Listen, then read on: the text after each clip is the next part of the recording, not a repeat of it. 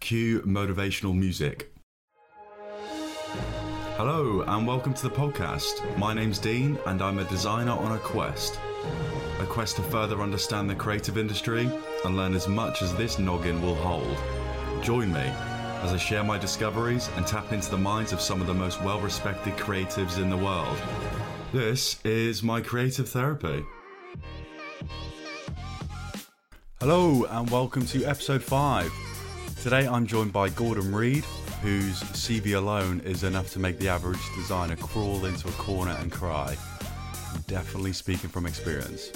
From Saatchi Saatchi to Google to now running the show at Middleboop in London, his portfolio includes some insane work. Definitely check him out at middleboop.com.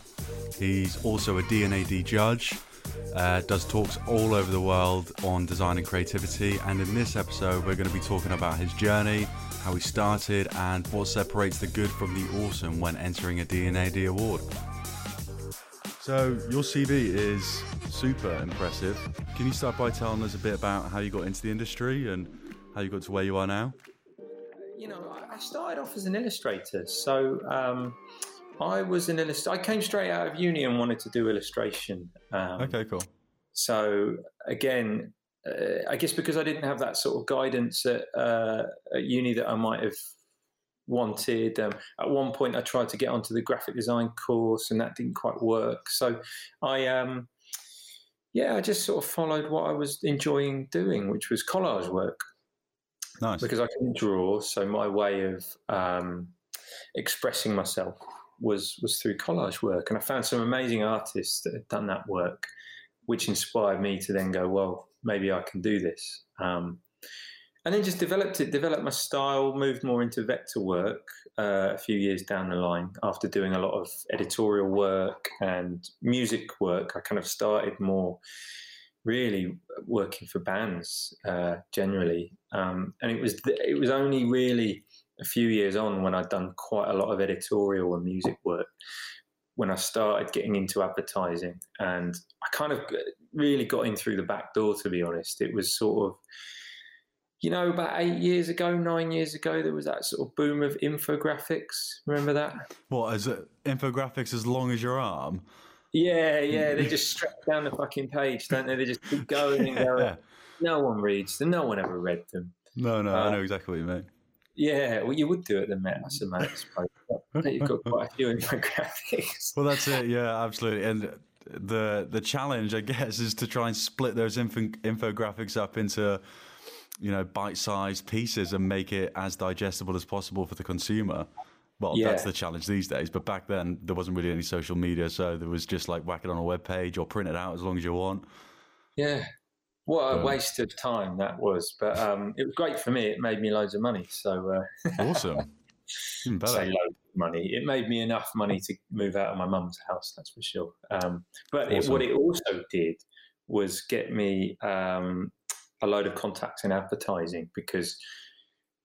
I guess uh, at that time there weren't really many people that, that you know because you had so many bad ones Mm. And I'm hmm. not saying mine were much better, but uh, they were really, some of them were fucking awful. Um, so to have someone that um, I think a lot of like you know I had an agent and I had people that worked with me that were getting me work, and I think they found it, they found it quite hard trying to place where my work would be. Yeah. And I realised that I needed a, more of a niche.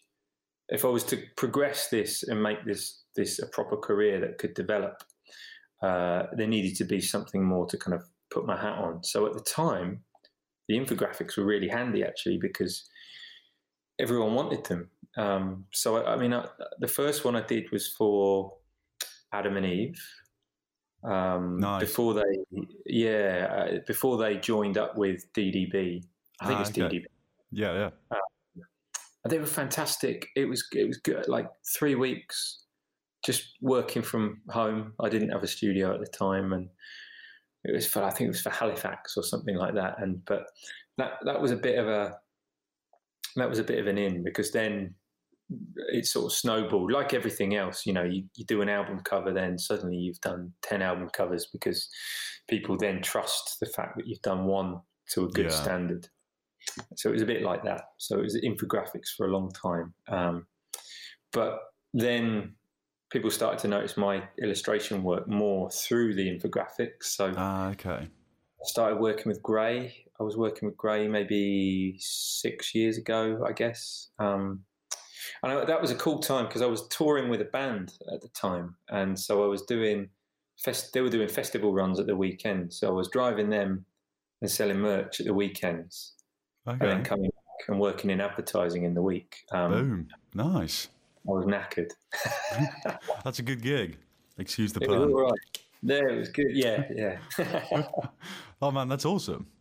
So your illustration style was sort of embedded within these infographics, and that's kind of what uh, stood you apart from the normal infographic designer, I guess. I think so. Yeah, um, and it, it definitely, it, yeah, it opened a lot of doors. Um, but it was it was then because I didn't really want to do infographics because fucking why would you? But it, um, but it was great because it was just, when it, those doors were open, then you could just convince people that actually this is this is what I really do. Mm. Um, so I worked with a lot of advertising agencies. Like I, I did um, a lot of work with McCann. Nice, uh, cool. Grey, McCann. Oh, who else? A bunch of the big boys, and that was before Saatchi. Wow. Um, and actually, with McCann, that was my first real art director's art directorial gig as well. Because um, how old were you then?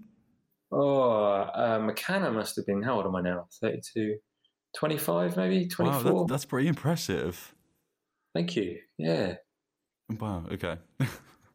yeah. Um, and that was great. That was so I had uh, because I was they seen the illustration work I did. Mm. I was working on a, on a couple of campaigns, and they had this book, kind of. I suppose it was a Creds book, really, but um, a little bit more than that for McCann. Um, so yeah, we we worked through the different illustration styles and commissioned a guy, Toby Toby Triumph, who's who still does does amazing work. Um, briefed him, worked with him directly, and I was building the book. I was designing the book, typesetting, getting everything else together. He was illustrating. I was directing him. But it was only a few years later when I was at Saatchi when I realised I wanted to be an art director, and I was thinking, well, I don't know, can I do this? And I thought, actually, yeah, by this point, I'd art directed quite a few campaigns myself anyway. So, um, but yeah, no, I think yeah, there was there was a lot going on before Saatchi. There was a lot yeah. of people that I've met.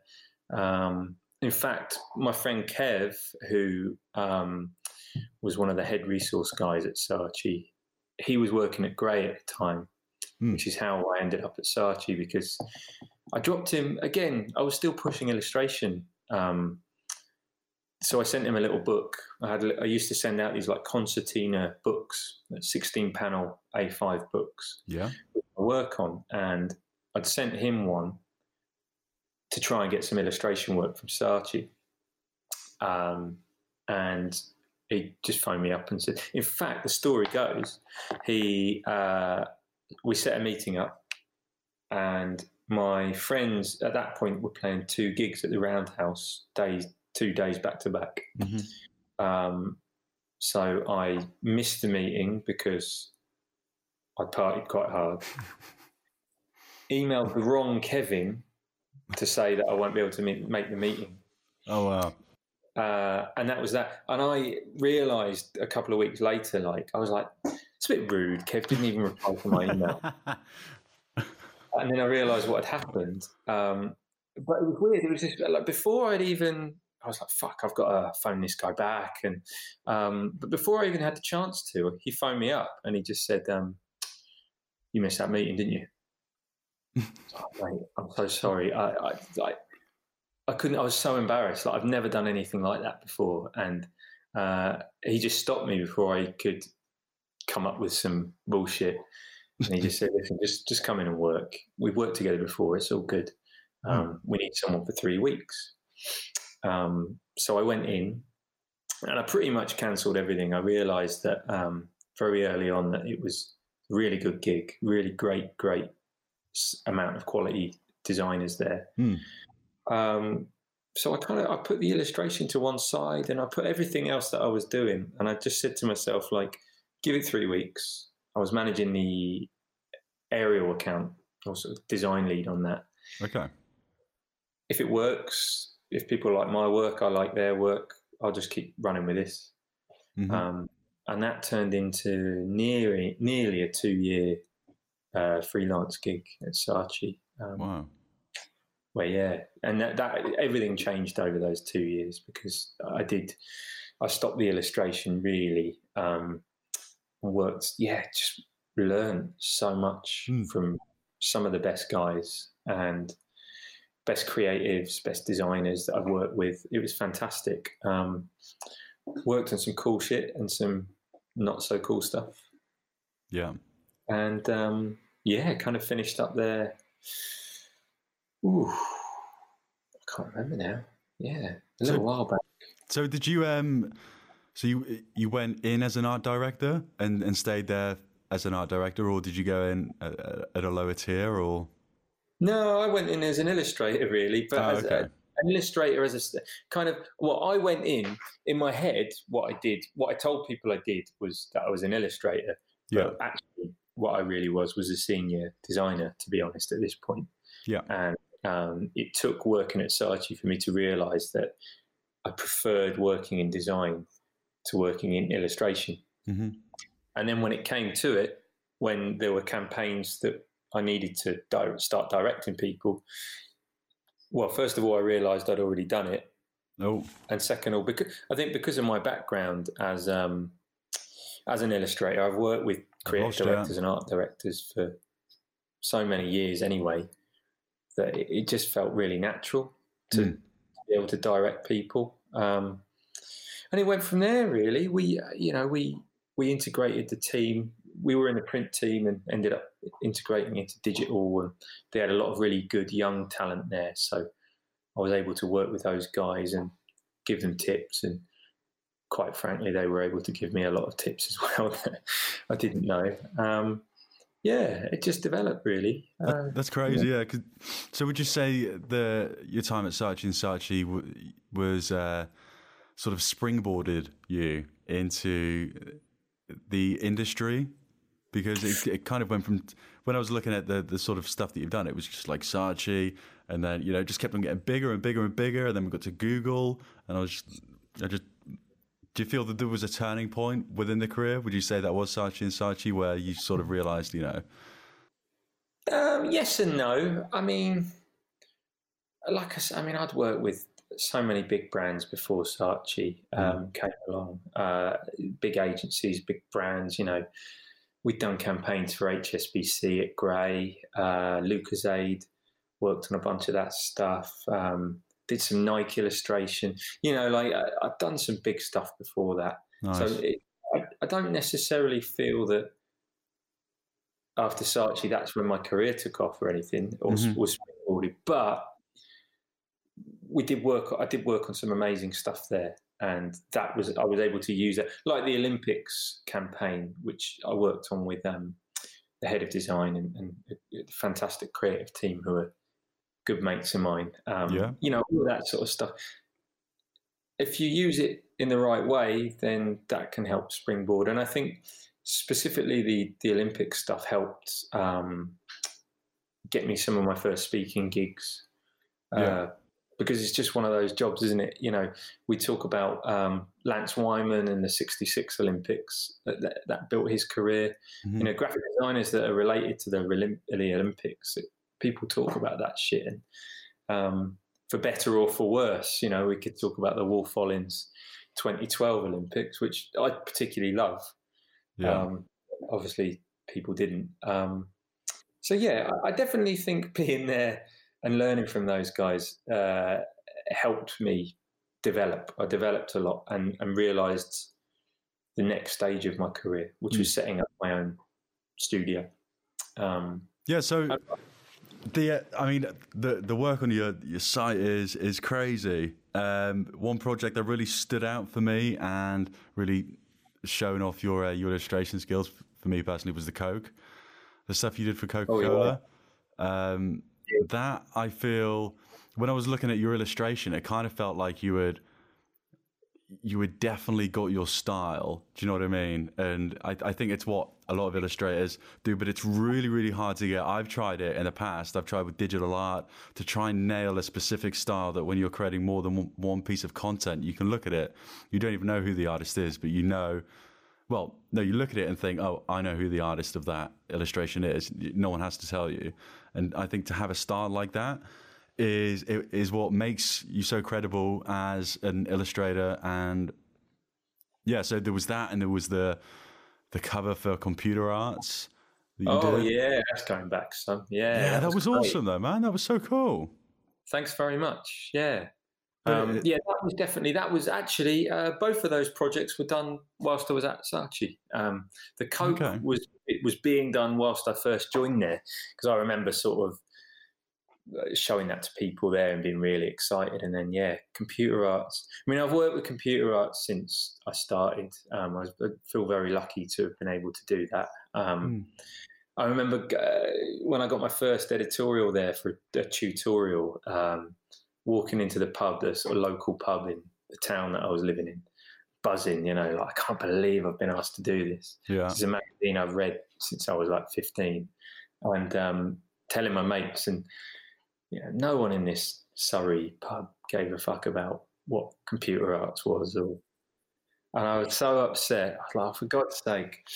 Um, but yeah, yeah, the computer art stuff. They've they've been great and very supportive of my work over the years. Um, I think you know they're in their kind of next phase now because they've got creative block and they've sort of moved on. But mm. um, yes, I mean that that that cover was yeah, definitely. It felt like a career highlight at the time because, uh, you know, just for me, for my own personal career. Oh man, absolutely. That's an achievement in itself, isn't it? It feels like it felt like it, yeah. And it, it was out of the blue as well because I kind of felt like I, by that point, I guess with a lot of editorial, they want to they want to search for the new and trendy thing. And by this point, I was like, over the hill. I was like 26, 27 or, and, uh, you know, they wanted to write about cool shit. But, um, yeah, so it was amazing to be asked to do that. And, and same with Coke, you know, that was, that was the kind of Coke 100 stuff. They asked a lot of different illustrators and creatives to to basically use the bottle. Mm. Yeah, a simple piece, wasn't any money in it, but to be able to do that and celebrate that yeah, man, I'm a massive fan. I really am. Uh, all, all, the work you've done is awesome. Um, might be worth plugging the website while we're at it. You can find all the work at middleboop.com. How did you come up with that name, Middleboop? Oh, it was. Um, I've been asked that a lot lately, actually. Then that guy, well, people have always asked me that because it's a weird name, but yeah. um, uh, it, I, have never, there's never been a particularly humorous anecdote, but it was just, so I started it actually with a friend of mine uh, from uni. Mm-hmm. And then he very quickly, we, we did uh, exhibitions around Brick Lane when Brick Lane had an art scene. Um, okay. I mean, it still does, but it, you know, it used to be great. You used to, the, all the way up Redchurch Street in Brick Lane, there were these little galleries and every the first Thursday of every month they'd have a new show and have free beer and it was the best time because you could just go up get well get pissed for free first of all uh, and then meet loads of really good creatives that that still I mean that scene brought out so many good uh, creative talent like know, I mean I'm trying to think Si Scott Kate Moross wow. um, all of those guys were involved in that quite heavily. Different shows, different artworks. Um, there's hundreds more as well. Um, and where was I going with this? I've gone off topic. I've forgotten what I was talking about. um, no, we were what talking about Middle Boop. Oh yeah, that's all oh, the name. Yeah. Yeah. So, so we, the name. How did that come about? In um, in a couple of uh, exhibitions up there. Yeah. And then he, uh, the, the, this guy, kind of we parted ways, and he got a job at Adidas and did his thing, and I'm I'm totally fine with that. um, and uh, but the name was just it was an in joke from we were at a festival. My friends used to run this festival called All Tomorrow's Parties, and um, it was they. Long story short, they book a load of bands to play at Butlins, cool. and the, the idea was that you'd have a room and you'd go down and you could see like Iggy Pop and Nick Cave, um, but you could also have a reasonably good night's sleep in this chalet. Um, and we were down there and we just, uh, it was like an in joke, a couple of in jokes, and we put the name together. And it was very late into the night. And we decided to come up with his name, and it, it just stuck really. Um, so, it, awesome. but people, you know, the reason why we did it was because people would ask that question, like, "What's this about?" You know, there's a bit of an intrigue there. Yeah. And so um, we could get to the top of Google without too much fuss. Because why would? Nice. Yeah. Yeah, that definitely helps uh, with the SEO if you've got an original name. I went through a stage a few years back where I was heavily into SEO and I was trying to get my page at like rank number one within Torbay, the area I was in. And I did it, but I think SEO has changed a lot since I was trying to mess with all that sort of stuff. Uh, so, D&AD, can you talk to me a bit about that? You're a judge, uh, judging the Black Pencil Award? Yeah, I've done uh, Black Pencil, Yellow Pencil, um, last couple of years. I've been involved with D&AD maybe three years now, maybe three or four years. Um, I worked on their um, shift program two years ago, which was fantastic, um, which is where they essentially get young people who can't get into uni, don't have the, the, the amount or the ability to be able to get to university, hmm. but really have that drive and passion to want to have a career in the creative industries. So we work with those guys, and uh, I mean, it's uh, that was really brilliant. It's, it's, brilliant now because some of the guys, like this this lad Nate, who actually lives up the road from me, he had a great idea at the time, and he just he's a cheeky little lad, and you, you just knew he was going to do well. Mm. Um, and now he works for Nike, but he's like, I think he manages Nike's social output on Instagram. Or it's unbelievable, like, wow. and he does good work. Um, so hopefully he'll get me some work as like you know, wisdom. Um, so do you remember the project that he was working on? Oh, it was um, what was it now? It was an app of some kind, like a bar app or something. It needed a bit of work when I was working with him on it, yeah. um, which I'm sure he ended up doing. But uh, I remember it being quite clever, and but it was also how he uh, how he handled himself, hmm. and you know he stayed in contact with me. He wasn't too pushy. He just he knew how to work the, how to work it. Yeah, and he was he, he is a, a, smart guy. So it's people like that that stand out. And, and D&AD is, I mean, again, it's another. It's like computer arts. You know, I remember going to D&AD lectures 12, 13 years ago, and being nervous as fuck to try and meet a designer mm. who just done a talk there and I, actually, I remember that it was quite a bit of a more, more of a sort of stuffy institution back then. They've done a lot of work over the last, I don't know, however many years to make it not like that and make it open to mm. everyone. And it's, yeah, it's you know, with the festival, it's become a much bigger thing. But yeah. Um, yeah, I remember thinking like, this is not something I'll be involved with. And um, there you are. Yeah, yeah, now I am. Yeah, and uh, you know, I'm sure they're sorry about that, but uh, no, they're cool. It, I um, I did some portfolio reviews, uh, sort of two oh, yeah. two years in a row with them. Uh, not last year, the year before, and then the year before that. And they're good fun. I've done some of those before. Yeah, yeah, they're really good. It just, I was saying this to someone else the other day. It, whenever I'm looking at a student's work, like within the last five years, it just makes me reevaluate my whole portfolio, and it's just like wow, yeah. the, the level of of talent is just through the roof these days. Oh, completely. Yeah, you learn a lot from those guys. Mm. Um, it's amazing. But, You know, even at Ravensbourne and and kind of everything that I've done. Um, when you're working with that level of young talent quality, yeah, you definitely have to take a step back and go, okay, this is yeah, I need to think about things here. Hmm. so I'm, I'm going to. There's going to be a few listeners who are hoping to maybe enter a, D, enter a D&AD award, and I just wanted to get a question in for them. So, okay. if someone was to enter uh, for D&AD or Creative Circle, uh, what is it that separates the good from the awesome?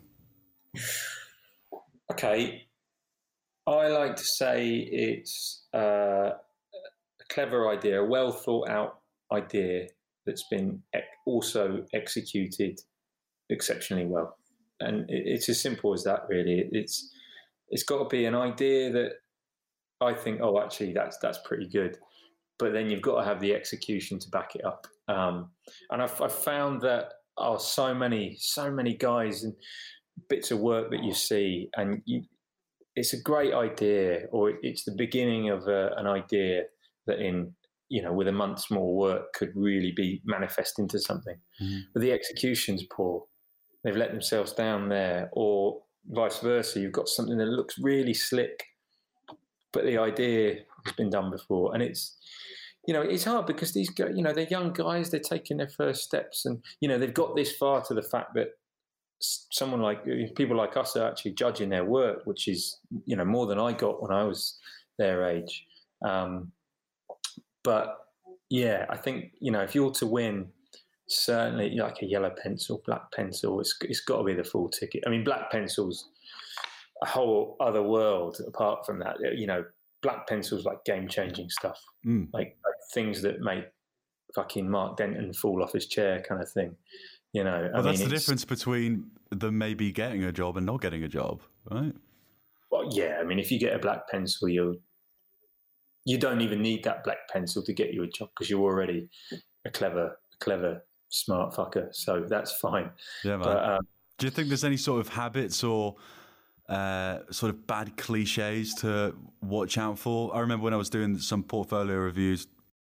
It, it, I don't know whether it was a, it was a trend within design at this at this time, but it seemed like everyone was creating uh, mock-ups. So there was these websites like mock-up PSDs, and where they would take their logo and put it on a sign, and it would mock it up to make it look like it's on the sign, which were great because it gives you an idea of how the how the design looks in situ. In situ. But at the same time, I I seen it everywhere. I seen it absolutely everywhere, and it just it didn't it didn't separate. There was no separation there. Do you know what I mean between something I had seen and something I hadn't. And I, I felt as though that's what I was lacking. I was lacking that, wow, you know, this is different. I hadn't seen this before. So, just, yeah, so going back to the question, do you think there's any sort of cliches or bad habits to watch out yeah. for? Yeah, I mean, it's mock-ups are, a, are an interesting topic, really, because we all use them. Sagmeister uses them. Yeah, everyone does, but mm-hmm. it's it's how you use them, and it's how you, you know. It, if a client's got budget to do a shoot, and you do a shoot and you shoot everything, you build everything, you plan it properly, and then you shoot it, and it, the, you're never going to get the quality of a shoot with a with a mock-up, and that's just the way it is. But if you're you know, if you're doing a job and they don't want to spend on it, or they haven't got the budget, so then you don't want to spend on it. Mm.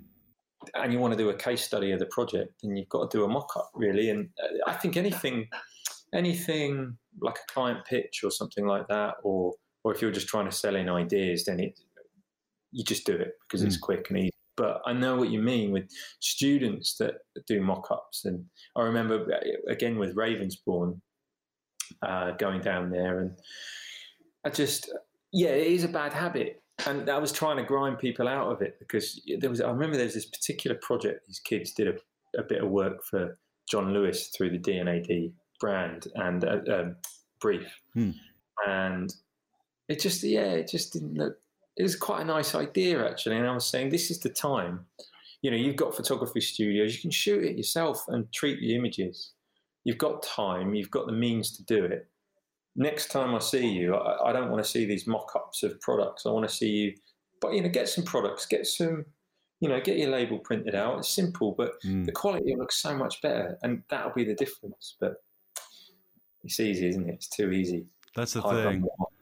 I mean, I think I think it's a um, it, it's the mindset that you're in as well, whilst you're sort of in education, and it, it's hard when there's so much going on around you at uni, and it's hard for you to stay focused for one, and really concentrate on, you know, the six week modules or whatever it is that you've got to work on a project, and. Yeah it, it's tricky. There's a lot going on, and it's kind of like now we've moved into this sort of digital world, you could create you could create a, a brand with sub brands and sub brands of those sub brands, and you could display it on an iPad. You could display all of it on an iPad.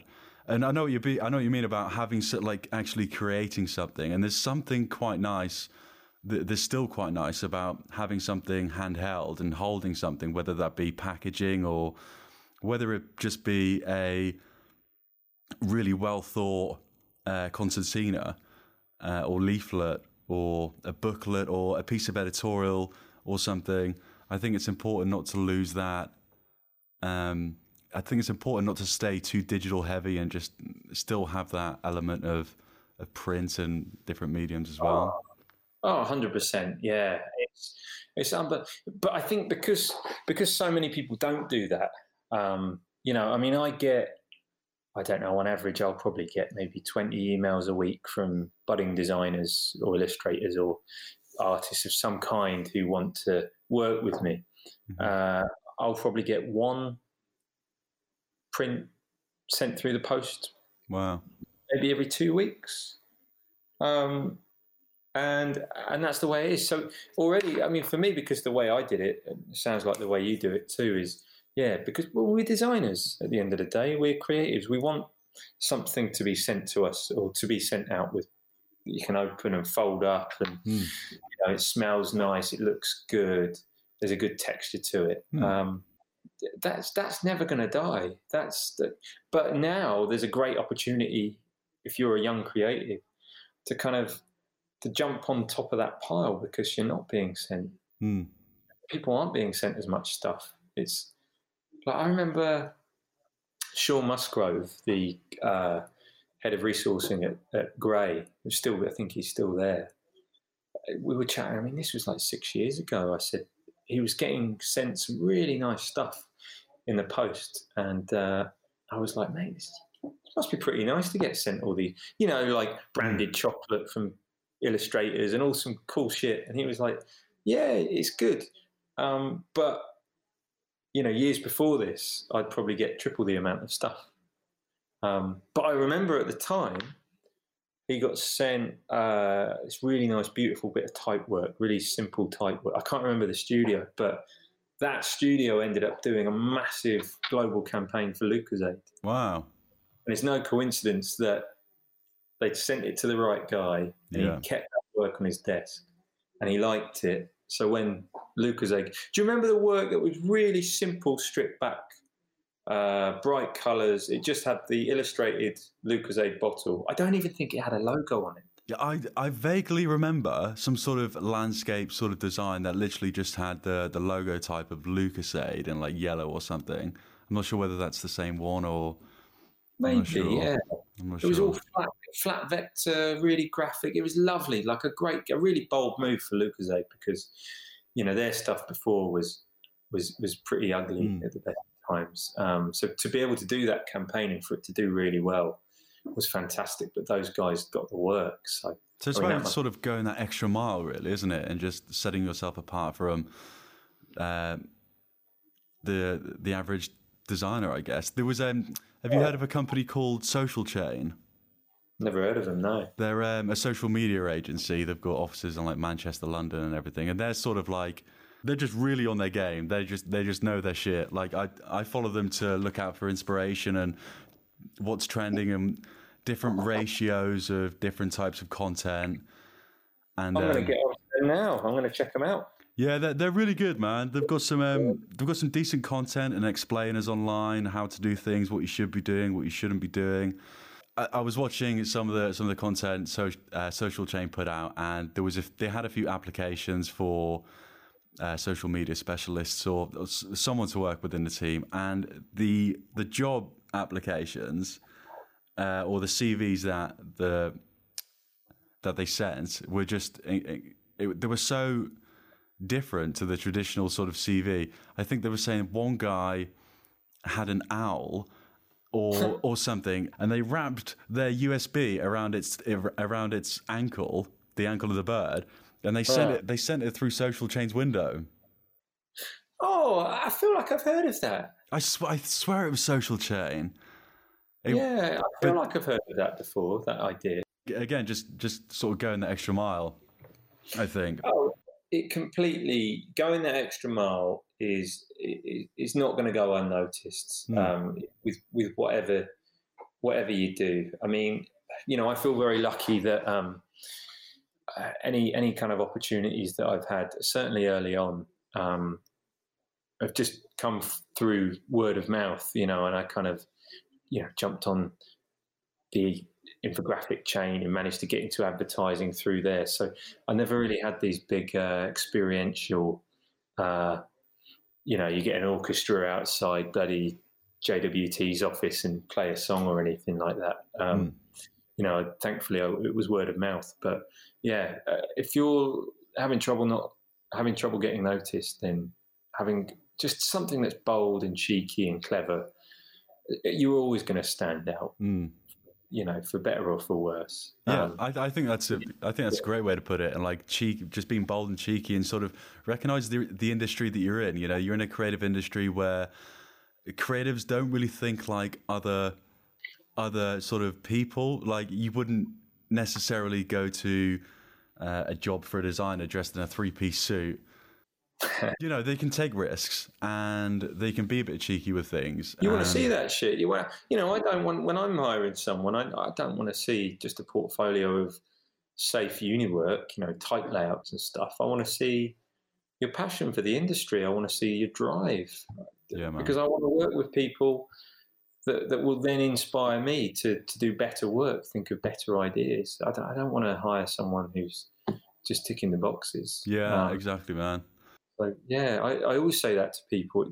You know, I, I, say that to people all the time that that ask me about this stuff. It's like, uh, you know, guys that will send me portfolios, and it's it's like, just do more. I did more and and that's how I got somewhere. I did zines, I did we did prints, all this sort of stuff, stuff that we love doing. It, you know, it didn't feel like work because it was work. It was stuff that we wanted to do, and I think you know, a lot of people say that you know, do what you love, mm.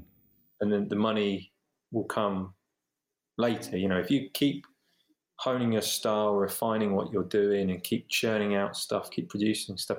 I mean, my friend uh, Mason London, who's a, a, great illustrator, we yeah he's been doing he's been doing amazing work for years, and just uh, literally, I mean, you know, this is nothing to peg his career on, but I mean, I think like a week ago I saw on his Instagram we he had about sort of eleven thousand followers, similar to me. Mm-hmm. Um, and he posted this bit of work, which is is beautiful but I would say it's no different to a lot of the other beautiful work on his site. But it's just that particular one got picked up by a couple of people, the bigger bigger influencers on on social. Yeah. And then I looked at his work yesterday, and he's got like seventeen thousand followers. So so just from this one post, wow, which is amazing. It's beautiful work, but like what, so that was just on Instagram as well. Yeah, just on Instagram. Wow. Yeah, it just kept getting picked up and picked up, and I mean, yeah. It, so it, it just goes to show that even if you feel, even if you've got this one thing, you've just got to keep going, keep mm. working, refining, um, because you just never know what piece is going to connect with more people. Yeah, yeah. Um, now I've done stuff where I, I've put it out thinking, like, I was happy with it, but I didn't think it'd go anywhere, and then it's gone somewhere, you know, got picked up on Behance or, or on a blog or a site or a magazine. And then you'll do a piece and you think, yeah, this is the one, like, you know, this, people are going to be writing about this for mm. years. And then no one gives a fuck about it. So you can never quite tell yeah. what people are connect to and how they're going to connect to it. Hmm. Yeah, it's interesting, isn't it? I think it, I think it goes down to the like, the, it comes down to the fact that there is no right or wrong in design, and everything that you do is based on an educated opinion. You know, it's yeah. not it's not like a, it's not like accounting where there's a, where numbers are involved and two plus two equals four, and that and four is the answer. With design, there is no right or wrong. And I think that's what makes it hard for designers. And I think that's sometimes what makes it so hard is uh, so hard for designers to work with clients because some clients don't don't get that because there's no right or wrong way to do something, why should they be valuing your opinion over theirs? Do you know what I mean? Oh, clients hate that shit. Yeah, it's, yeah. Uh, it's, it's a constant battle. Mm. You can explain the process as much as possible, um, but it's uh, yeah. I don't know. I, I, do a lot of work with Middle Boop. You know, I do a lot of work with before any artwork has started, we we spend a long time immersing ourselves in, in what the clients are doing. So mm-hmm. it's if it's a branding or a rebranding, we're reimagining that that positioning and that culture goes along with it. Yeah. We do a lot of work to get to then that next stage where we actually start creating work. Mm-hmm. Um, and even that's quite a hard sell into a lot of clients because you know, they'll be at a point where they're like, oh, I want our rebrand in two weeks and I want to see some logos and all this stuff. And it's the, the first sell is always the hardest one. And it's always when you're, um, when you're saying actually the, the, amount of work that we need to do to really get to know you guys mm. on various different levels is, is so much. in the research, it's all so important to, to the final outcome.